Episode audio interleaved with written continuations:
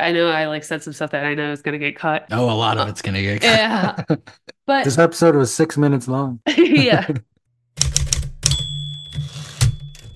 Welcome to Why Is This Good? A podcast by the Naples Writers Workshop. I'm Christine and I'm here with John. Hey, John. Hello. Okay, it's my turn. And I picked a story called Woman at Exhibition by E. Lily Yu, who we have featured before Very recently too. very recently. Yeah. Cartographer wasps and anarchist bees. Yes. Did you pick that one? You picked that one, yeah. It took me forever to like remember the name even. I was like, I feel like I know her name. What did she write? What did she write? And I just like it wasn't until I had read it twice that I like looked her up again and I was like, oh shit. Because I knew that she was a sci-fi writer. She writes in that vein a lot. This is weird. So this is another one by her. I forget how I found it. It's the way I've been finding everything. And I had not read it, but I skimmed, I think, to the point where I saw that she eats this painting. it's about a woman that eats a painting. Okay.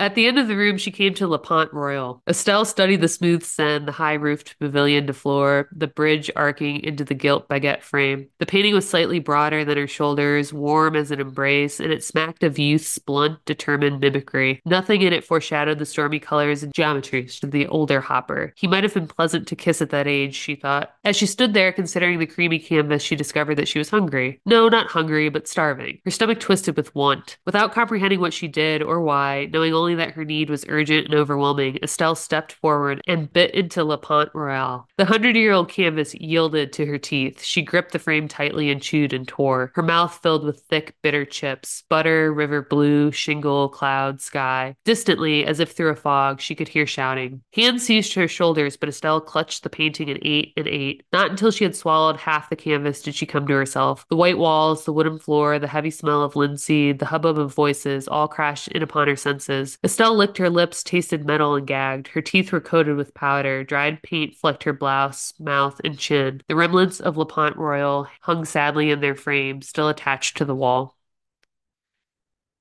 Okay, so like I said, I hadn't read it, but when I realized that that's what happened, I was like, cool, I'm on board. When you first read it, you don't know why she does this. It just seems like one of those intrusive thoughts. And I think we've all had intrusive thoughts like that. Yeah. And it's not like, what if I ate the painting, but it's more like, what if I did this horrible thing? You know, like, Yeah.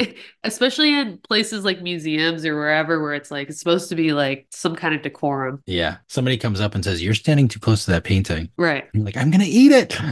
You're like, I'm doing something. The way she described it though, it's a creamy canvas. What was the other? There was another word in there, but it was described in a very um, delectable way. yes. I was like, I know why you're eating that canvas. Yeah, it does it does sound good. I would go for that.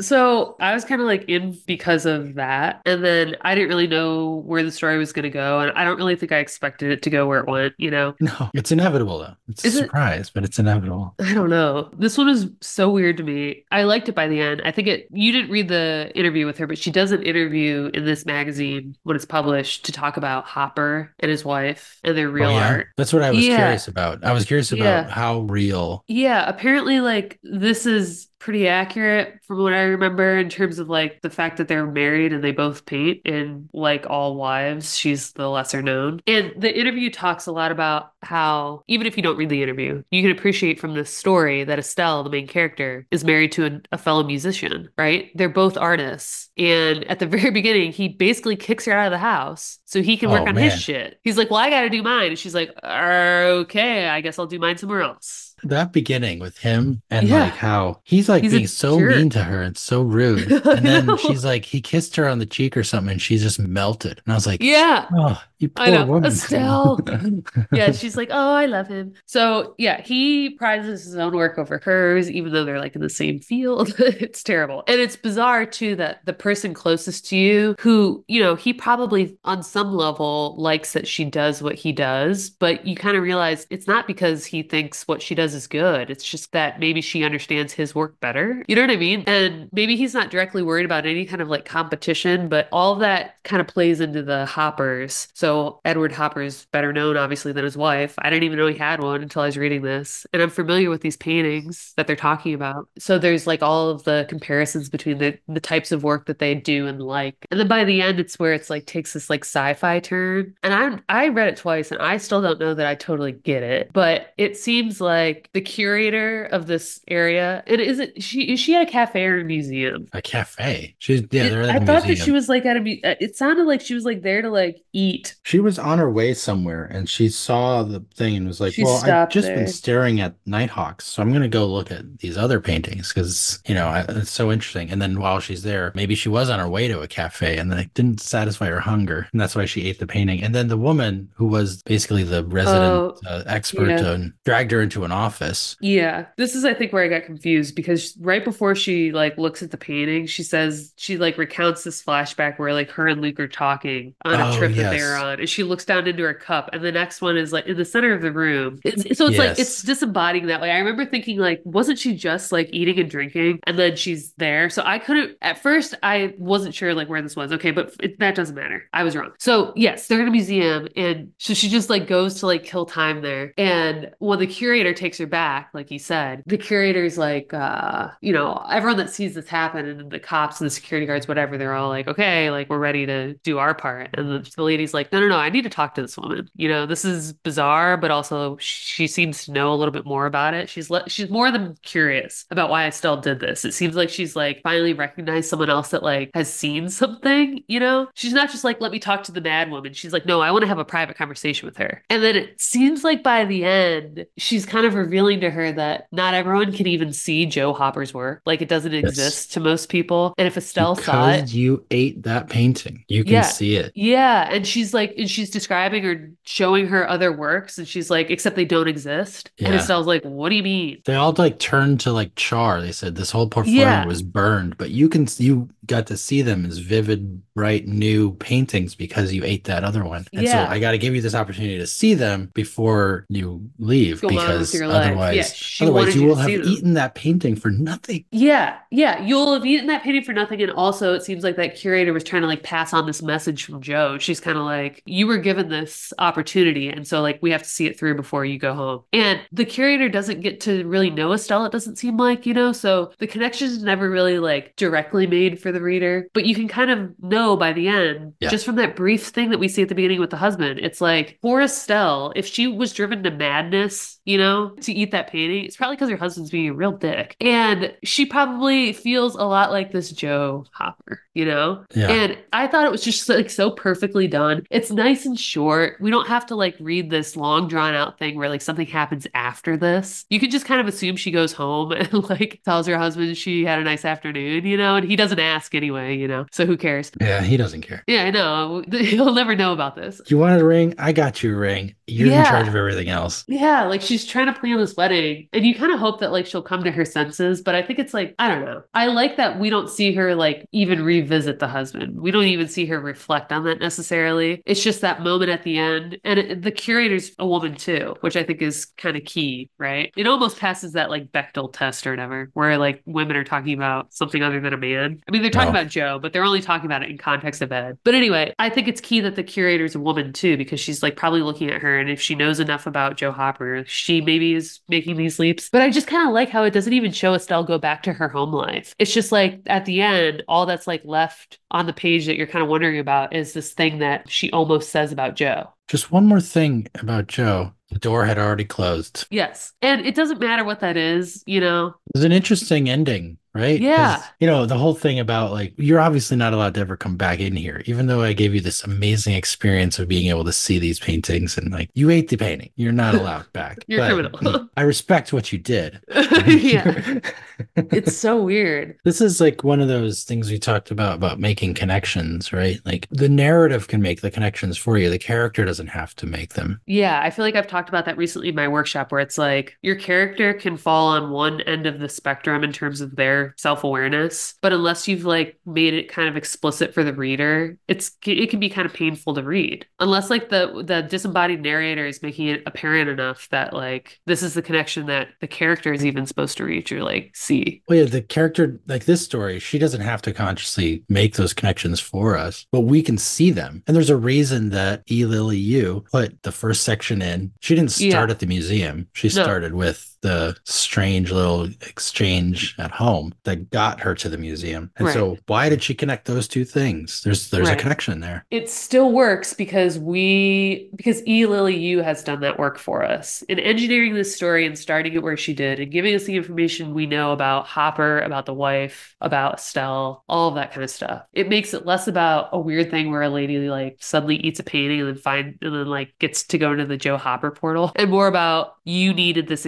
experience because this is happening to you in real time. And what's great about it is how quickly she achieved that. All we needed to see is this husband be like kind of callous toward her and boot her out. You know, it's so brief that kind of introduction that sets the scene. So I think it's a, I think it's also like a really good uh, example of like how quickly you can set up a story and just get into it. This was this read so fast, and it's because it's like purely dialogue. It's 4,000 words, but it felt more like almost like flash 1500 fiction. yeah when i sat down to reread it i was like i don't want to reread it. i was like oh wow that, that was quick. Like because it's, it's just there's nothing to it. And it it starts where it needs to start. It ends where it needs to end. It still does this weird sci-fi thing. I hate stories that are like i had to keep thinking about it after the fact to figure it out. No not about that. But i like stories that make me keep thinking about them because they've introduced something that seems really important that i'm fascinated by. I, I hate when people are like oh i really had to think about that. And then when i thought about it i figured it out. I'm like dude if you had to think that hard about a story something was wrong. And i don't think it's your brain. I think it's a story. When revelations happen off page English? All the writer did was introduce a concept to you and any conclusion that you've reached is your own and i don't know that it was the intention i hate when people are like i want to make people think i'm like no you want to make people struggle you don't have anything to say Yeah, there's a difference between like I think about that story, Cheever, the Cheever story, the swimmer, where he goes to all the pools. And a lot of people said, Well, what does that mean? What is like what does the visiting of all those pools mean? Like the story is literally about him swimming in different pools. Like that's what happens in the story. And time passes in a very strange way. And then it ends. And you can think about that and be like, well, that that could mean this and that could mean that, or I can apply it to this situation, or it kind of represents this kind of like journey of whatever. And that's fine. That means you're thinking about the story. It's like that's what you want to do with the story. But the story itself is very well done. And so people what they do is they look at that kind of thing and they're like, I want the story, what I want from the story is for people to think about it when they're done. I don't want them to just turn the last page and say, Oh, it's a good story, then forget it. I want them to like have to think about it. And so they they believe somehow that that means you have to make it confusing so that Yeah. they need to do work and think about it for the next couple of hours after they finish to figure out what really happened in your story. And Yeah. that's not true. Like what really happened in the swimmer is very obvious. Yeah. But you, you can do with it what you want when you're done. yeah same in here. This what happened in here is so ob it's like easy to see. it's right And- there and it's well presented. It's perfectly cogent. Yes, it's just anything I'm thinking about afterwards is because she did that so well, not because Yeah. she she failed to do it.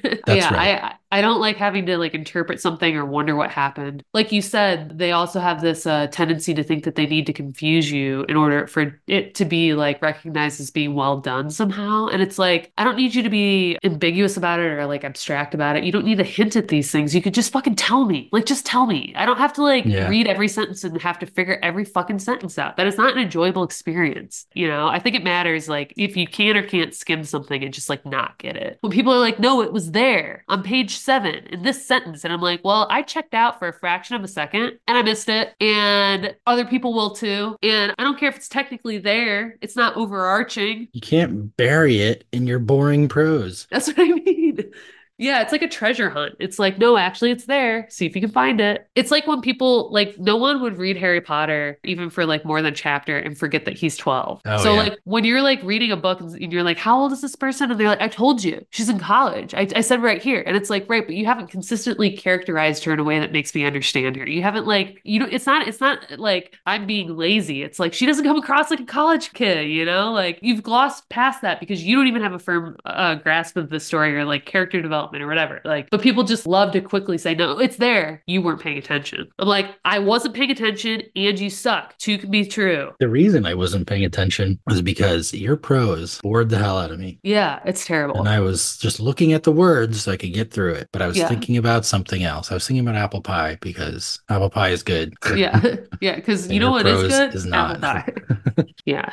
I don't really know what my takeaway would be other than when I finished, I was still thinking about the dynamics between artists and then also it made me look up the Hopper stuff. Oh, and it made me want to read about Jo Hopper. I think there's something really cool when you've landed on something, and I don't think you should just engineer this. I think if there's something that you're personally passionate about, whether it's like, I don't know, the first thing that came to my mind was Garfield the cat. But as a kid, I was also into Garfield the president. I'm in Ohio, right? Birthplace of he was born in my hometown, Mentor. Or not born there, but he lived there. Man, if his doctor had subscribed to the germ theory, you know, he wouldn't have been killed. Yeah, he would not have been assassinated, successfully at least. So, if I'm really into James A. Garfield and how he died, but it's not a common story, that everybody doesn't know that the doctor like fished around in the wound without a glove and killed Yeah. him. Yeah, and kept his apron with all the blood on it as a badge of honor. Yeah. It's like, I'm a good doctor because this apron Disgusting. is covered in other people's blood. Yeah, he literally lived for like another month with this Yeah. wound. He died a slow, horrible death. Anyway, if I'm enamored by that story and I think it's like something I think about all the time, it's not. But like maybe I know a little bit more than anyone else that's listening right now. This much more. If it's something that like you can introduce somehow, or if there's something to do with that that you want to introduce to your story, that is an example of something that I think will make people think to themselves, that's that story that made me go and read about James A. Garfield, the president. And Yeah. something like this is cool because she could have invented an artist. She could have known about the Hoppers and still invented artists whose paintings don't exist on Google for me to revisit. And I don't I don't think it's lazy for her to just like do it of real art, you know? No, it's great. And it's great to just like draw those conclusions. I don't even know how hard she had to really think to draw those conclusions because maybe she, maybe everybody knows about the Hoppers that, you know, this was the common threat in their marriage, their competing careers. And she's just the first person that's written about it in this way. And it's cool because now I'm thinking about that. So I think that's just like, you can write about whatever you want, but if you want to introduce something like factual, whether it's like a cool little tidbit or a real person's history, whatever you want to do, whatever parallels you draw or themes you come up with, I think it's a cool way to get people to kind of tune in a little bit more, to like pay attention a little bit more. Learn something. Yeah, I know. And like, it's different than had she written a first person story about a real artist that actually ate a painting. That's not what I'm talking about. I'm not talking about like, uh, write something factual. You know, this is still sci fi. it's still fantastic. It's still weird, you know, but it's rooted in something true that I can then go and explore. And that's just a, a neat thing to kind of do. So, not all sci fi has to be something, not all fantasy or whatever. Any of this like speculative stuff, there's always truth to it. And that's why we like it, right? There's always something real that you can go and be interested in. Yeah. I'd like to point out to the listeners of this podcast who do not get to see the video that there's a shelf full of Garfields sitting behind Christine right now. yeah. Not the president's the cat. Not I the love president. the cat for real. Yeah. Oh wow. Thanks, Sean. So what's your takeaway? Uh, my takeaway is um, I don't know how to I don't know what to do with this takeaway. Okay. But when I read the moment when she's like, I'm just reading the story, it's like I know it's an uncanny magazine and it's not supposed to be like just regular fiction, you know, like literary fiction, what you or whatever. But I was reading it that way because it's just like this couple talking, and then she goes to a museum. Then she ate a painting, and I was like, this is great.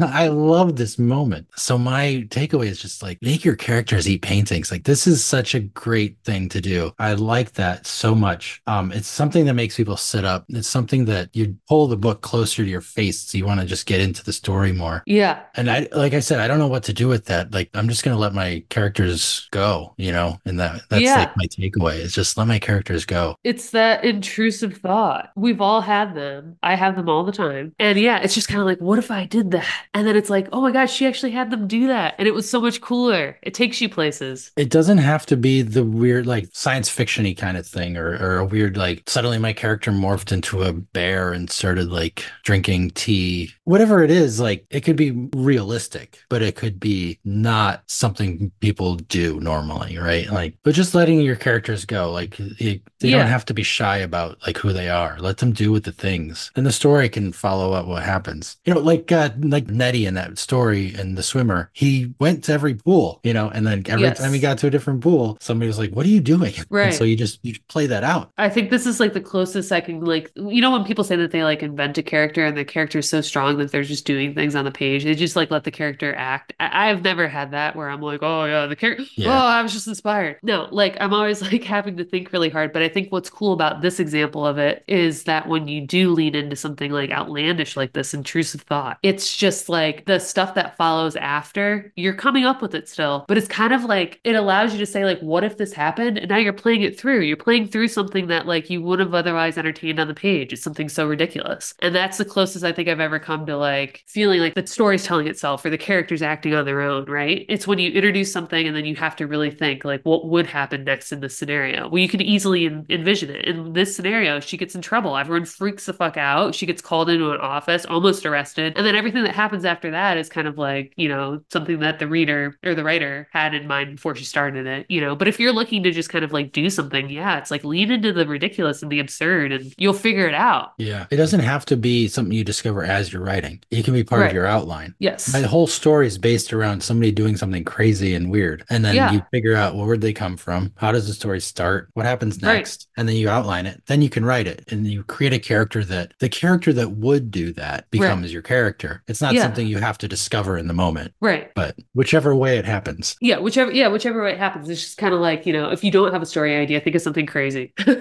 There you go. That's perfect. Yeah. Great. Well, thanks guys. If you enjoyed this episode, consider joining our Patreon. Your support helps us keep the show running. Find out more at patreon.com slash why is this good podcast. And for industry news, writing tips, and great short fiction, join our Facebook group at facebook.com slash groups slash Naples Writers Workshop. You can also subscribe to our monthly newsletter at napleswritersworkshop.com.